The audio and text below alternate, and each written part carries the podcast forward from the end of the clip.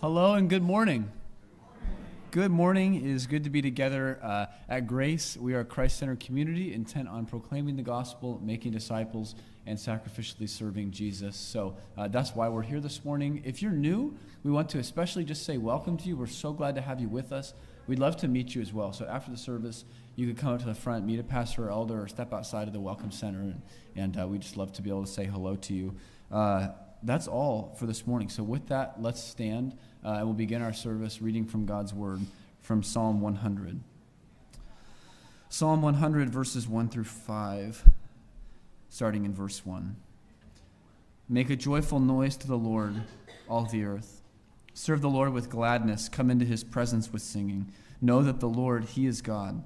It is he who made us, and we are his. We are his people and the sheep of his pasture. Enter his gates with thanksgiving and his courts with praise. Give thanks to him. Bless his name, for the Lord is good. His steadfast love endures forever, and his faithfulness to all generations. Father, thank you that you are good. Your steadfast love endures forever, your faithfulness to all generations. Lord, we are your people, the sheep of your pasture, and we, we know our need for your shepherding this morning. So we pray that you would guide us and lead us. Would you work in our hearts so that Jesus Christ would be lifted up, exalted, cherished. And it's in his name we pray. Amen.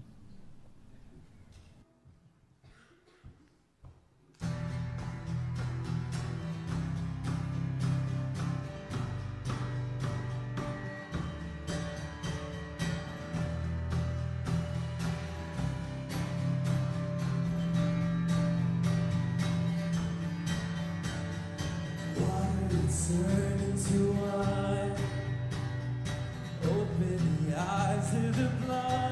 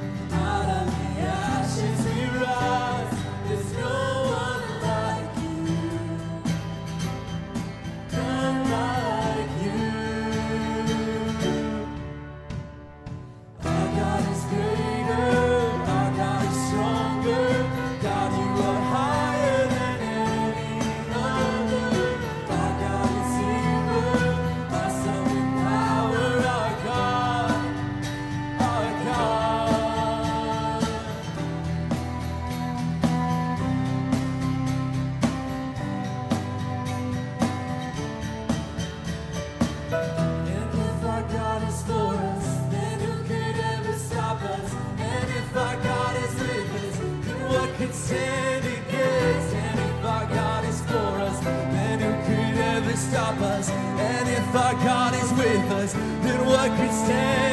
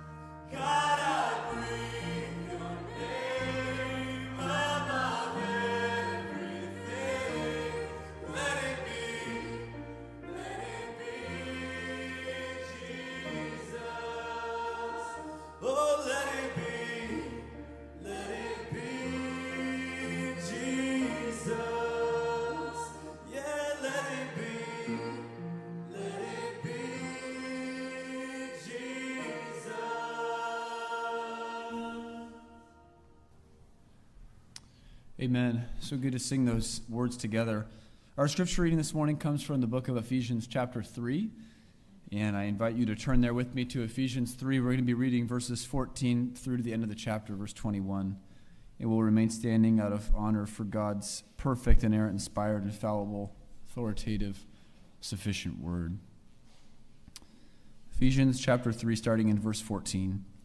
For this reason, I bow my knees before the Father, from whom every family in heaven and on earth is named, that according to the riches of his glory, he may grant you to be strengthened with power through his Spirit in your inner being, so that Christ may dwell in your hearts through faith, that you, being rooted and grounded in love, may have strength to comprehend with all the saints what is the breadth and length and height and depth, and to know the love of Christ that surpasses knowledge, that you may be filled with all the fullness of God.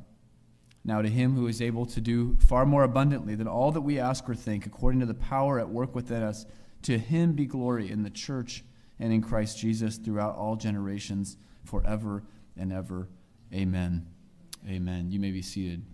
And we're going to pray in just a moment. As we do, uh, I'll mention that we're going to pray specifically for uh, one of our missionaries this morning, Newton Chilangulo, and uh, his wife Vanessa and their family. Newton serves in Lilongwe, Malawi. A few of us from the church were actually there visiting him earlier this year, and just a wonderful brother, uh, pastoring, training pastors, and also completing a doctor of ministry degree from the Master's Seminary. So uh, let's pray, and we'll pray for their family as well. Father, thank you for the words that we've just read in Ephesians. Thank you that you are the one who is able to work in us so that we would see the height and breadth and length and depth and to know in some way and to grow in knowledge of the love of Christ that surpasses knowledge. Lord, we, we thank you that you are able to do in us immeasurably more than all that we could ask or imagine, according to your power that's at work within us.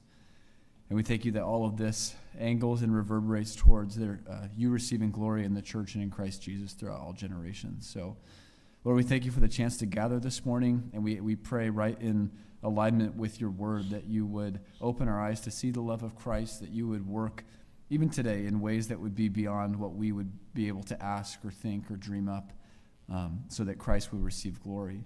Lord, we want to uh, be a people who are. Um, uh, in the deepest way, devoted to Christ. Uh, that our lives would be humble before Him, that we would submit to His word, that we would experience the power of His Spirit working among us and transforming us into a holy people who belong to Jesus. And Lord, it's, it's all um, dependent on your grace in that sense. We need you. And even for eternal things to happen this morning, things of eternal uh, impact and good, it, it's your work that's required. And so, Lord, we ask for that. Help us to be humble. Would you use your word to to bring us to a place where we would see Christ as our sole sufficiency, the only one who could deliver us from our sins. Would you crush pride in us this morning? Lord, would you, would you work so that Jesus would receive praise and even that our hearts would be turned to, to want to love him and follow him more earnestly and with more joy? Uh, Lord, we're thankful for Newton and his family. Thank you that you allow us to have uh, such friendships and partnerships with people around the world who are working for the gospel. And we pray for the ministry in Lilongwe uh, and ask that you would bless it, that you would strengthen your church in Malawi. We pray for Newton and Vanessa and their family. Pray for your blessing on them and their kids, that you would allow the gospel to give their home a sweet uh, flavor and aroma, that, um, that you would encourage them personally, help them be uh, faithful in their personal lives to Christ. And we're just so thankful for, for their friendship and um, the ministry that we share together, even though we're on opposite sides of the world. Lord, we love you. We're grateful for the opportunity to gather this morning. And we, we ask that in all things, Christ would receive honor and praise this morning. It's in his name we pray. Amen.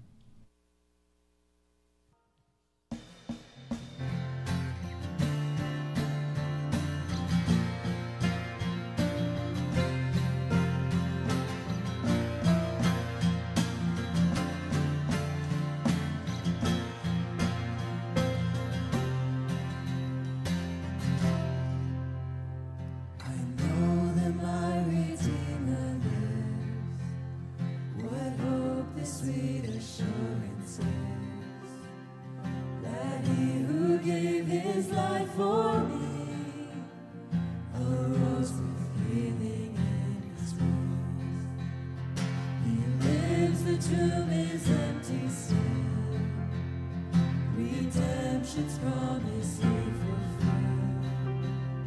No condemnation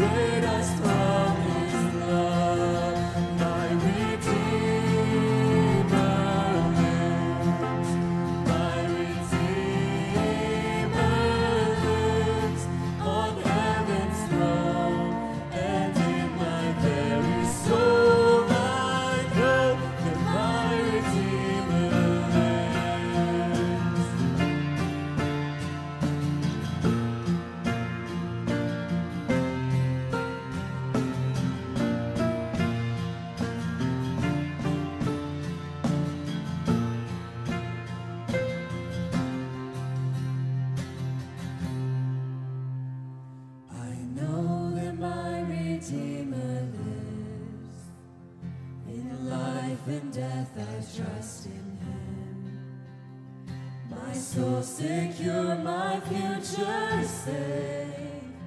He'll not forsake me to the grave. He lives and He will not delay. My eyes await to brightest day and in my flesh I'll see him stand when Christ in glory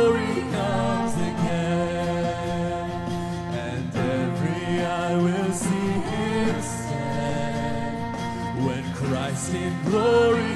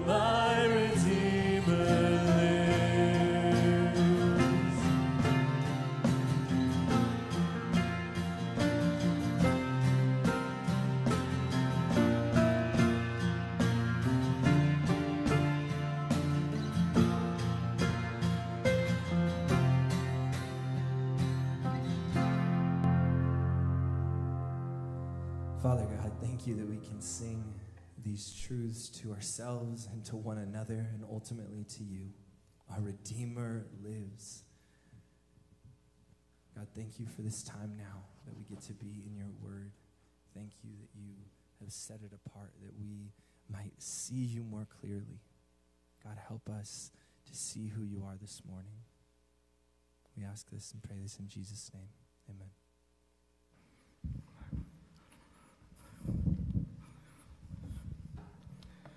It's good to be back with you after being gone two Sundays. We uh, went to Tennessee with all five of our kids and their spouses and the grandkids uh, to see my in laws and cousins. And uh, last weekend, Angela and I had the privilege uh, to go on a missions retreat with the Masters Academy International. So, always good, though, to be back with you.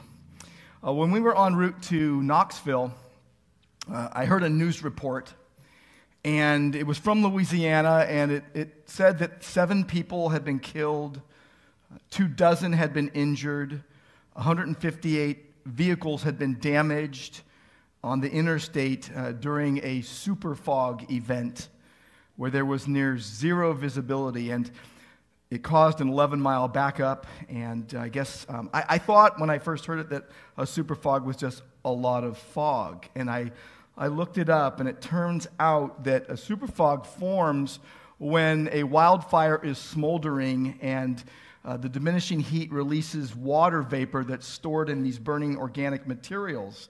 And then the cool air chills the fire heated water vapor and it transforms the gas into thick clouds such that it's near zero visibility and it makes navigation nearly impossible. Now, uh, think of it this way if you're a Christian today. We're not driving down a blurry highway, uh, we are in a spiritual war. And today we're going back into Ephesians 3:20. I know some of you were hoping we would be in Ephesians 4:1 by today. It's a sermon entitled Immeasurably More in the Fog of War. Now, a super fog is one thing, but the fog of war is another.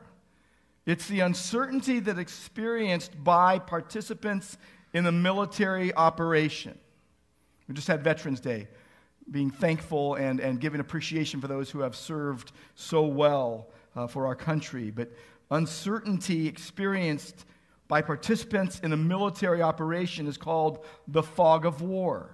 You find yourself disoriented by the situation.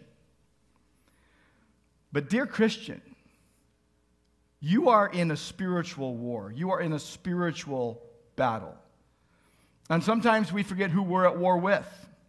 Not each other, not unbelievers. It's the world, the flesh, and the devil. And like Ephesians 6 says, be strong. Uh, verse 10, Ephesians 6:10, be strong in the Lord and in the strength of his might.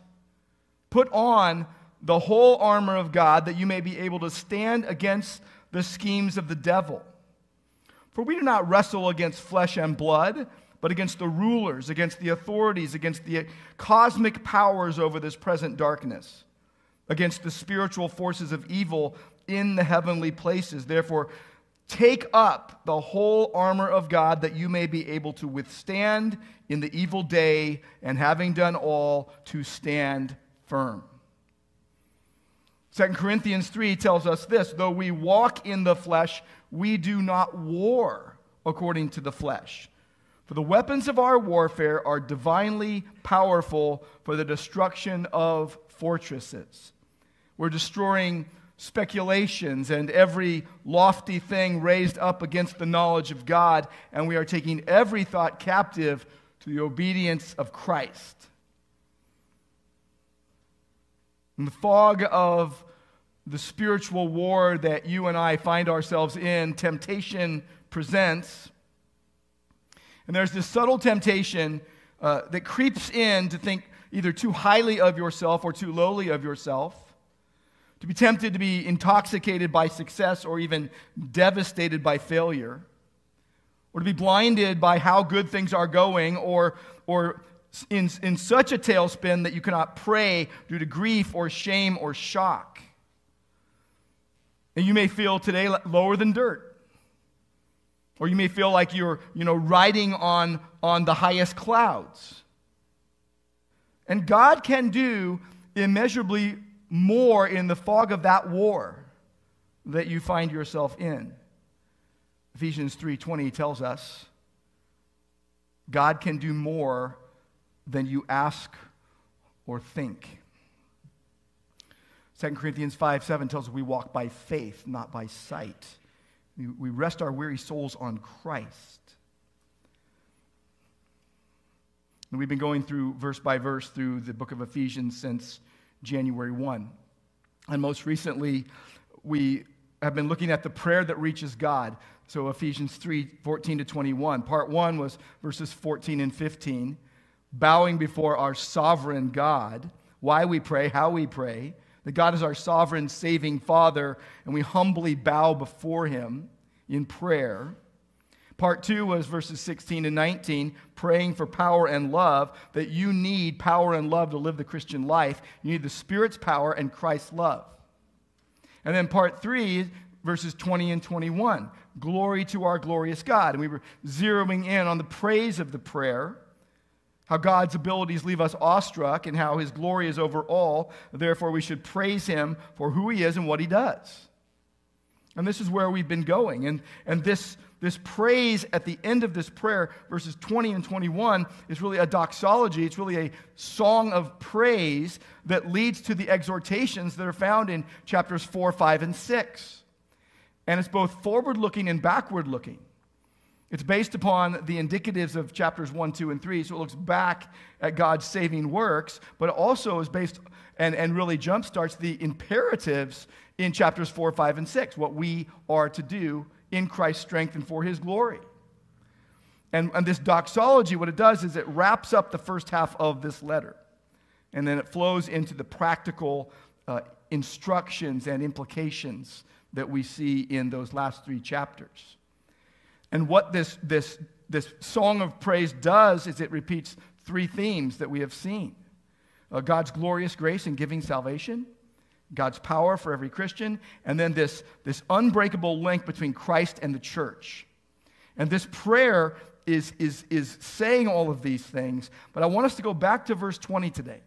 I've been thinking a lot about verse 20 over, over the really the past six weeks, and especially over this past several weeks being gone, two weeks being gone. Uh, this verse, now to him who is able to do more abundantly than all that we ask or think, according to the power at work within us. And so I want you to think through this verse with me as well. And I really want to just point out two truths in this verse that deserve you know, further attention. And the first truth is that God can do more than you think He can. God can do more than you think He can. And secondly, God is always working for His glory. So, the first truth, God can do more than you think He can. And secondly, God is always working for His glory. So, I want you to think on these things with me today. The first is this God can do more than you think He can, immeasurably more than all that you could pray or comprehend. So, put your eyes on verse 20. That's where we're at today. Now to Him. That's how it starts. Now to Him.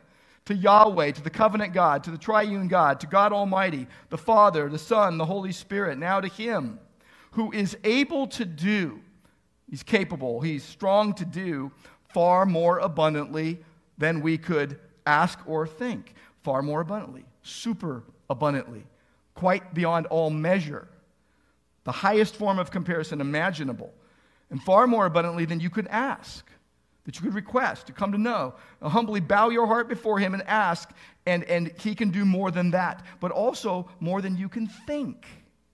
This idea of what you understand and, and, and perceive.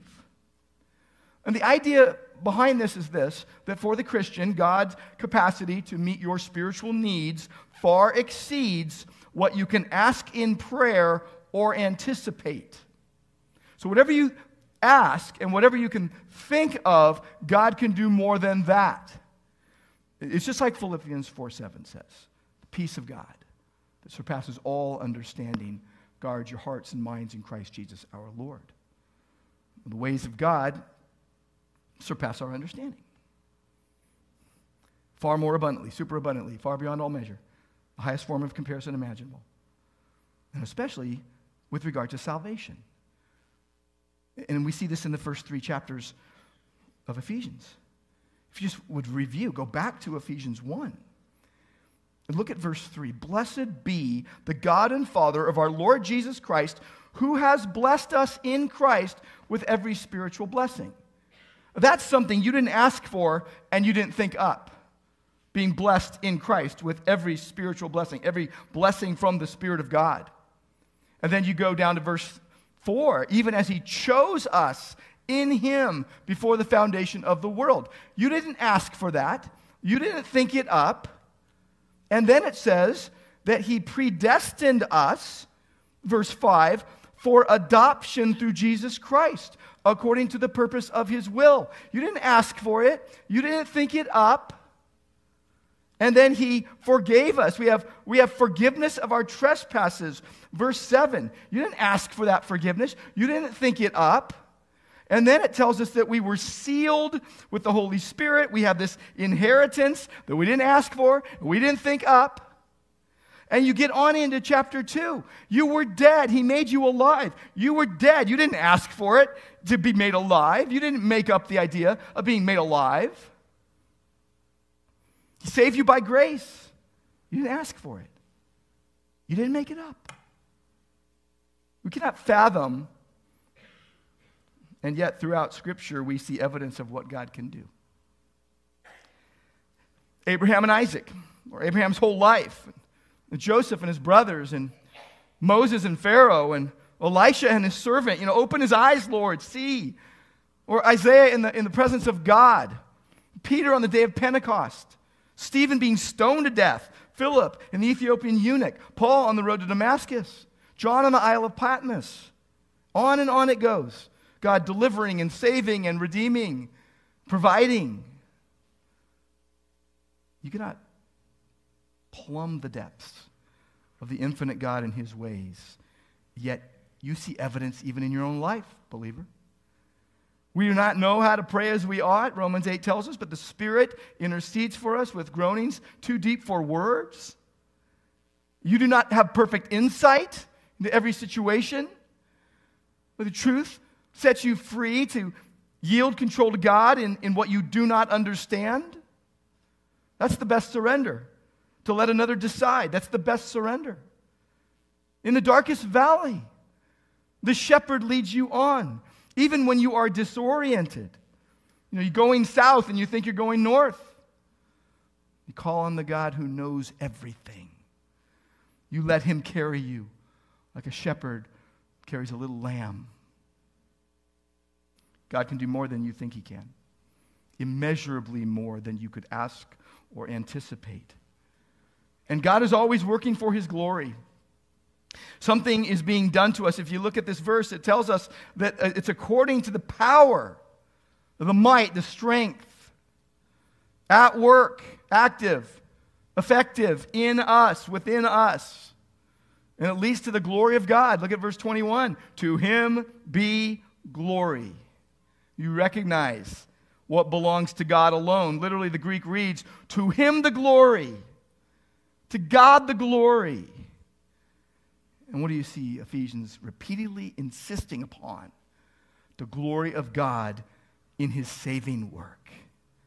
Chapter 1, verse 6, to the praise of his glorious grace. Verse 12, to the praise of his glory. Verse 14, to the praise of his glory. Verse 18, his glorious inheritance.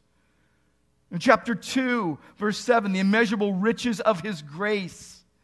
Chapter 3, verse 10, that the manifold wisdom of God might be made known according to the riches of his glory. Is realized through his power which is continually operating in every believer. Again, you might feel like dust today. And the power of God, believer, is at work in you. The things impossible with man are possible with God. That, like salvation, like his bride, the church living with him forever. The gospel, the power of God for salvation Paul told the Philippians, God is at work in you to will and do his good pleasure. As high as you feel, as low as you feel, God is at work in you, Christian, to will and do his good pleasure. He providentially orchestrates all things for our good and His glory. I could give you so many examples from my life where, it, in the smallest things and the, the biggest things, God orchestrated things. You can do the same. His power and providence, even seen in the little things. I'll give you an example. Just this week, I was ordering a book. Was ordering this book, and, and I knew, uh, and they were half off. And, and if you know me, you know I like a good deal. And I ordered 10 copies of this book. And it was Thursday morning, and it was to arrive in t- like two weeks. And so I thought to myself, I really want to get a copy of this book f- before that. And so I went to another vendor who would, who would deliver it to me same day. And I was about to, to order that, but I was like, I don't want to pay that much. And so I didn't do it. The window closed, right?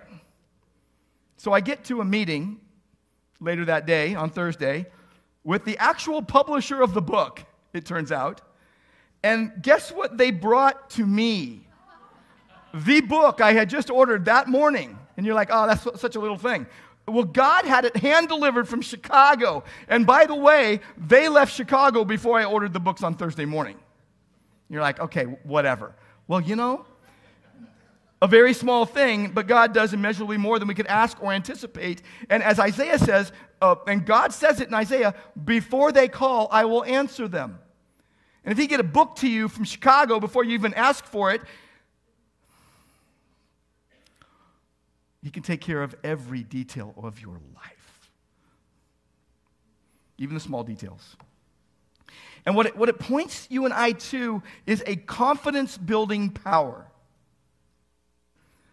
He deserves the greater glory. This good and gracious king knows what he's doing. He can cause the wrath of man to praise him. What would he not do to bring glory to himself? You cannot fathom the perfectly timed plans of God. Far higher are his ways than ours, far more mighty. There's no good he cannot do. His power is immense. It is true. He, he's not going to be overpowered.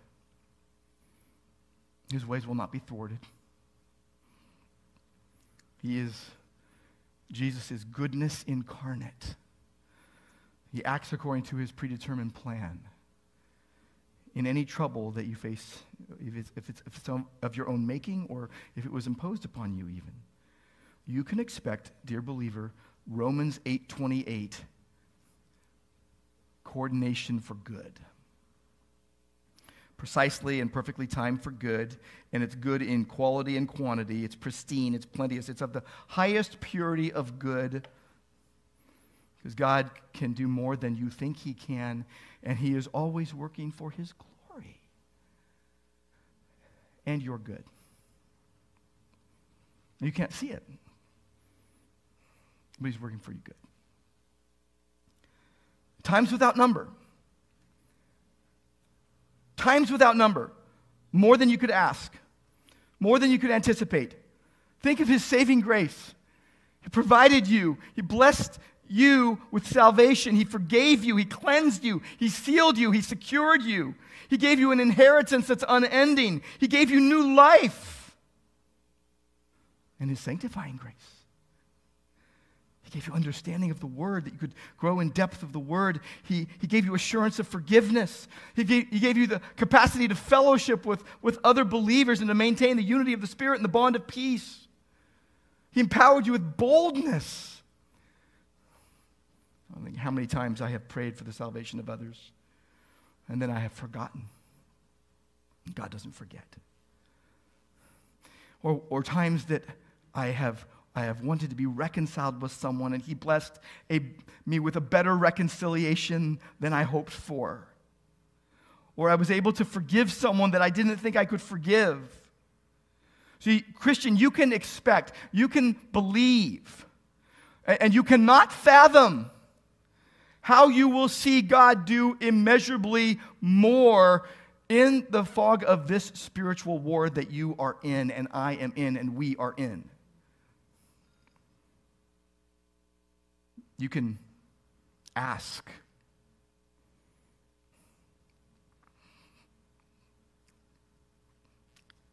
You can anticipate.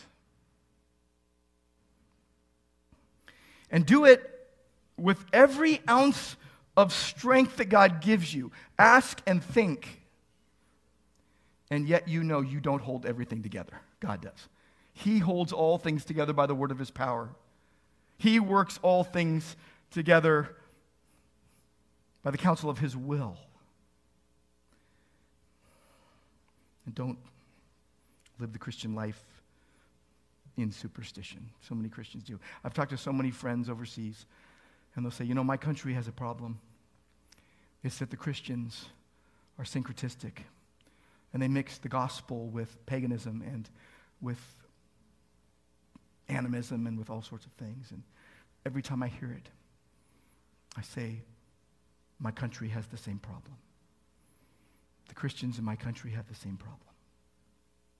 How many times have you thought something like, if I just lean a certain way and pray and say this, the right words, maybe God will work it out by chance? Well, maybe, maybe, he'll, maybe he'll make it happen if I have enough faith. Or maybe I can get him to do what I want by my performance. Or maybe I'll be able to unlock the, some secret mystery by some secret knowledge I can get from someone somewhere, somehow. No. No. It's by the power of God that you live and move and have your being, Christian. If you're not a believer, you're on your own. You're drifting. If you're a Christian, it is by the power of God that you live and move and have your being. Thomas Brooks, Puritan Thomas Brooks said this God has in himself all power to defend you, all wisdom to direct you, all mercy to pardon you, all grace to enrich you, all righteousness to clothe you, all goodness to supply you, and all happiness to crown you. So praise him, believer. Praise him as George Matheson did in 1882. O love that wilt not let me go, I rest my weary soul on thee. I give thee back the life I owe, that in thine ocean depths its flow may richer, fuller be. O joy that seeketh me through pain, I cannot close my heart to thee. I trace the rainbow through the rain and feel the promise is not vain, that morn shall tearless be. You can pray in faith and you're not ordering up at a restaurant. And God is no genie in a bottle or a vending machine. And even when you feel weak in faith, you should probably check that out. English Puritan John Owen, 1616 to 1683, spoke of being weak in faith when praying. Sometimes we have little faith that our prayers will be heard. And we're hindered by unbelief and the factors at work in us that even make our faith weak. Selfishness will creep into our prayers.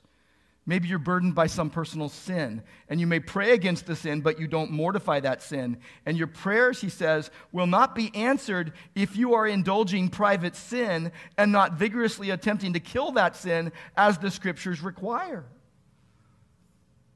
Christian, you need to live by faith and remember what God did. Remember what He did as recorded in the scriptures, and remember what He has done in your life.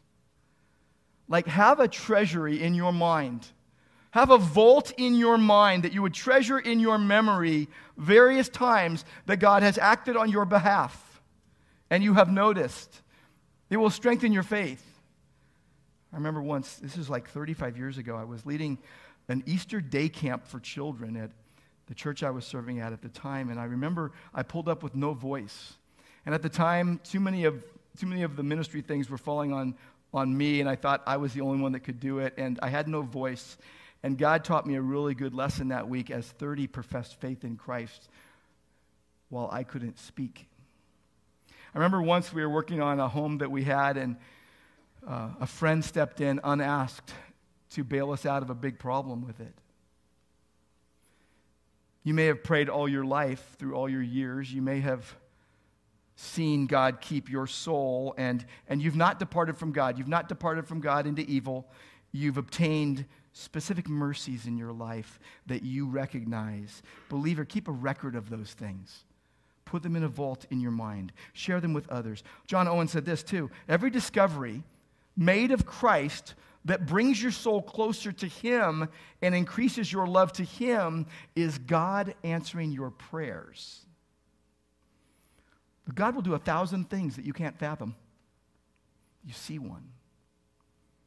Only God knows. He, he worked that out. Even as you're praying. Praying that those who look like weeds would be wheat, those who seem like goats would be sheep, you're praying that the lost would be found. You're praying that the dead would become alive. You're praying that children of wrath would become children of God. You want people to believe that God is sovereign and holy. You, you, you know that people are sinful, but what you want those you're praying for to realize they're sinful. And that Jesus, the substitute, was sent to shed his blood.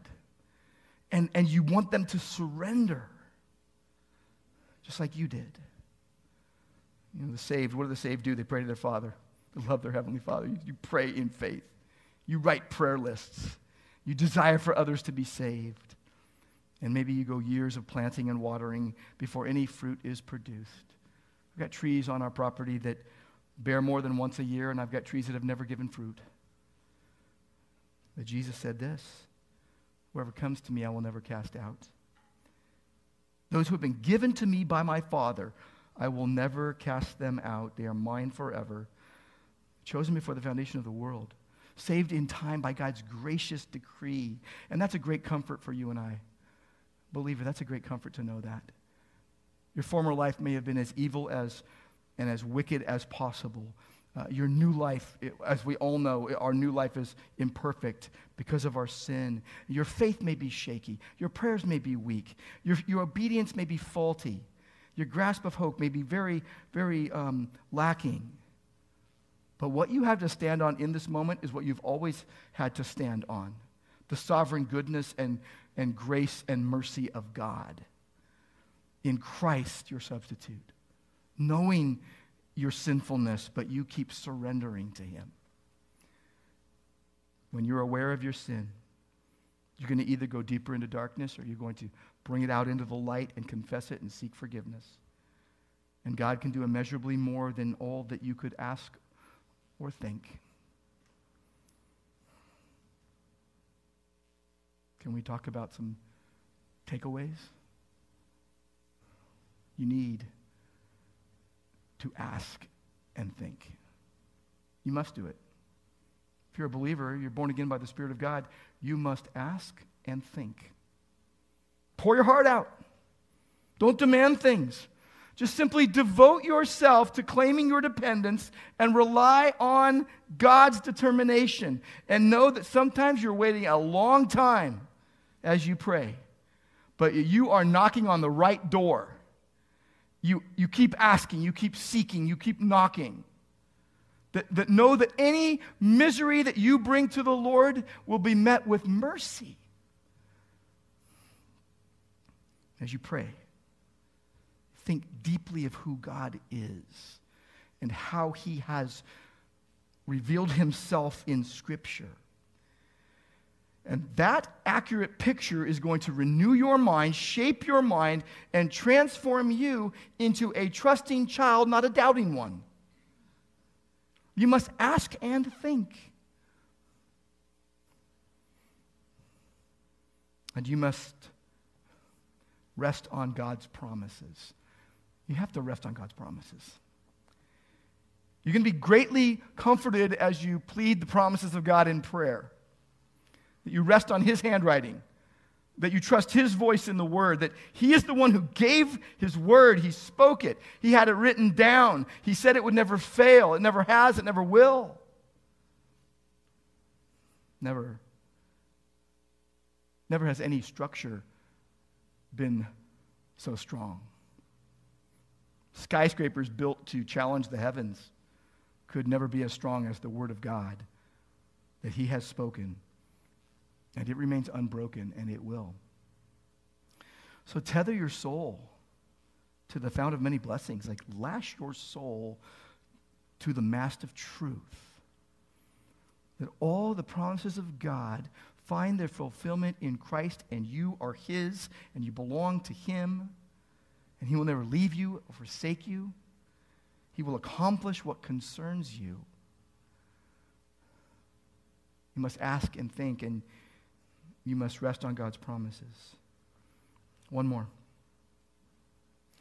You must trust God's providence. God sees when you're merely groping in the dark. Um, God acts when you have no strength to move. God blesses you when you cannot pray. He carries you when you can't take a step. He, he loves to bless his children. He loves to surprise his children. He loves to reveal himself to his children. He loves to lovingly control his children. He is able to do more than you ask or think. He providentially orchestrates everything. Thomas Watson said there are three things in providence God's foreknowing, God's determining, and God's directing all things to their periods and events. He knows, He determines, and He directs. Providence is why you and I are here today. Providence is why you and I continue on. Providence is why you are breathing. Providence is why the sun rose today, why the globe continues to spin, and why the stars are still in the sky, and why you and I are not consumed. Providence. Puritan Richard Baxter once asked this question Tell me, if God never had a creature to look to in all the world but thee, wouldst thou believe that he would regard your, thy heart and words and ways or not? And if he would, why not now as well as then? Is he not as sufficient for thee, as really present with thee as if he had no other creature else? John Flavel once said, Some providences, like Hebrew letters, must be read backwards. You look back, you see what God was doing.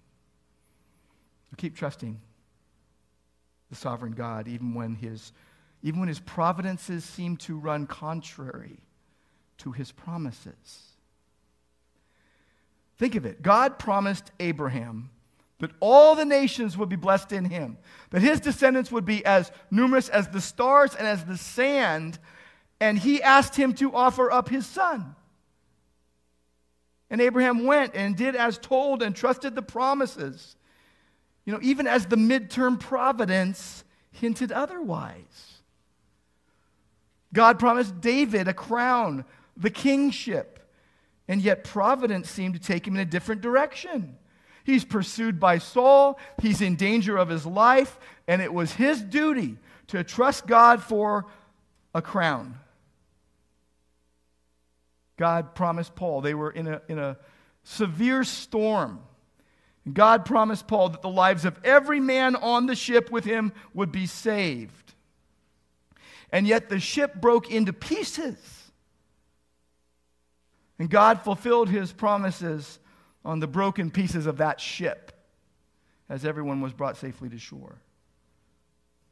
Think about it. You take a road in one direction, there's many turns, winding ways, and maybe even dead ends and direction changes. We were in the Smoky Mountains a couple of weeks ago in Tennessee, and I'm telling you, you know, um, you go winding roads and you think you're going this way, but then you end up going this way, then that way, then that way, then you finally go this way. This is life, friends. This is life. We expect it in mountains and valleys. You can expect it in the peaks and pits of life. God promised He will never leave you or forsake you. So you're in, you're in a super fog right now. In the fog of this spiritual war. Trust the instruments of the Word of God and keep moving. You know, onward, Christian soldiers. Ask and think and rest on God's promises and trust in God's providence because He is able to do immeasurably more than you could ask or anticipate. And He did it in saving you, He's doing it in sanctifying you, and He will do it in glorifying you. And it will be all for His glory. And you're good. Lord, we thank you and praise you that for your glory and our good, you keep your promises and you are orchestrating everything in your providence. Give us strength to keep asking. Give us strength to keep thinking. Give us strength to keep living for your glory. And we pray in Christ's name. Amen.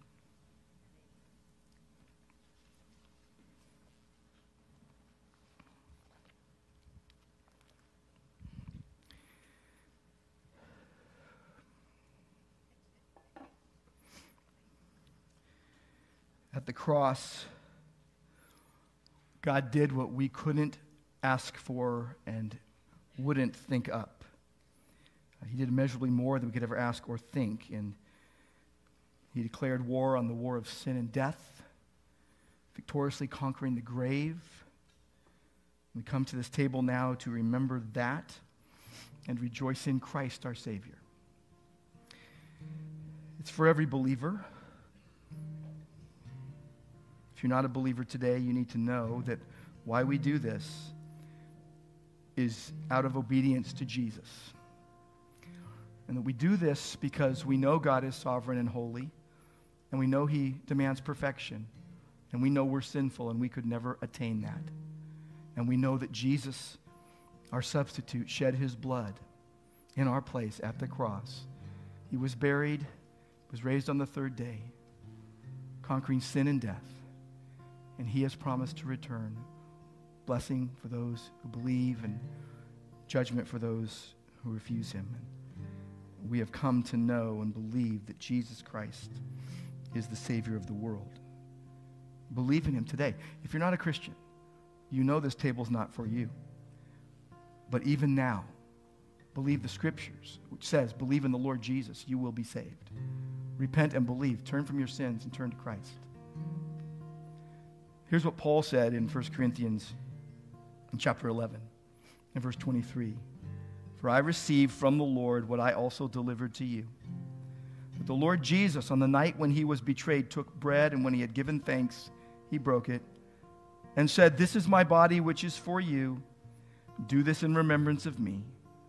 And in the same way, also, he took the cup after supper, saying, This cup is the new covenant in my blood.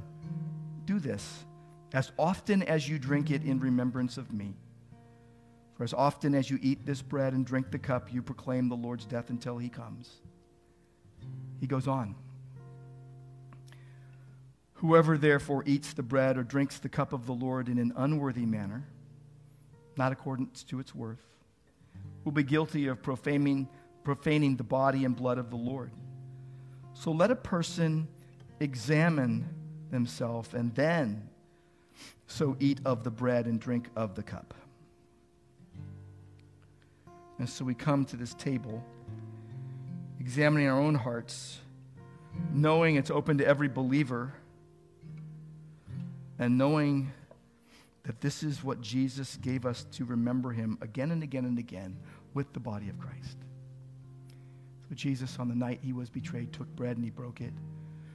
He said, This is my body, which is for you. Do this in remembrance of me. And so believers partake together.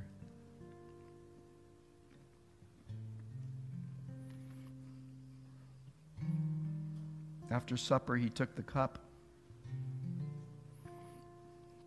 He says, This cup is the new covenant in my blood. In Hebrews 9, verse 11, we read these words But when Christ appeared as a high priest of the good things that have come, even through the greater and more perfect tent not made with hands, that is not of this creation, he entered once for all into the holy places not by means of the blood of goats and calves, but by means of his own blood, thus securing an eternal redemption. For if the sprinkling of defiled persons with the blood of goats and bulls, and with the ashes of a heifer, sanctifies for the purification of the flesh, how much more for the blood of Christ, who through the eternal Spirit offered himself without blemish to God. Purify our conscience from dead works to serve the living God. You're a Christian today. You hold those words dear. Purified by Christ's shed blood. Able to live with a clean conscience, clear conscience before God and man. Knowing that as you go along in life, you keep confessing your sins and you keep walking with Christ. Jesus said, This cup is the new covenant in my blood. Do this as often as you drink it in remembrance of me.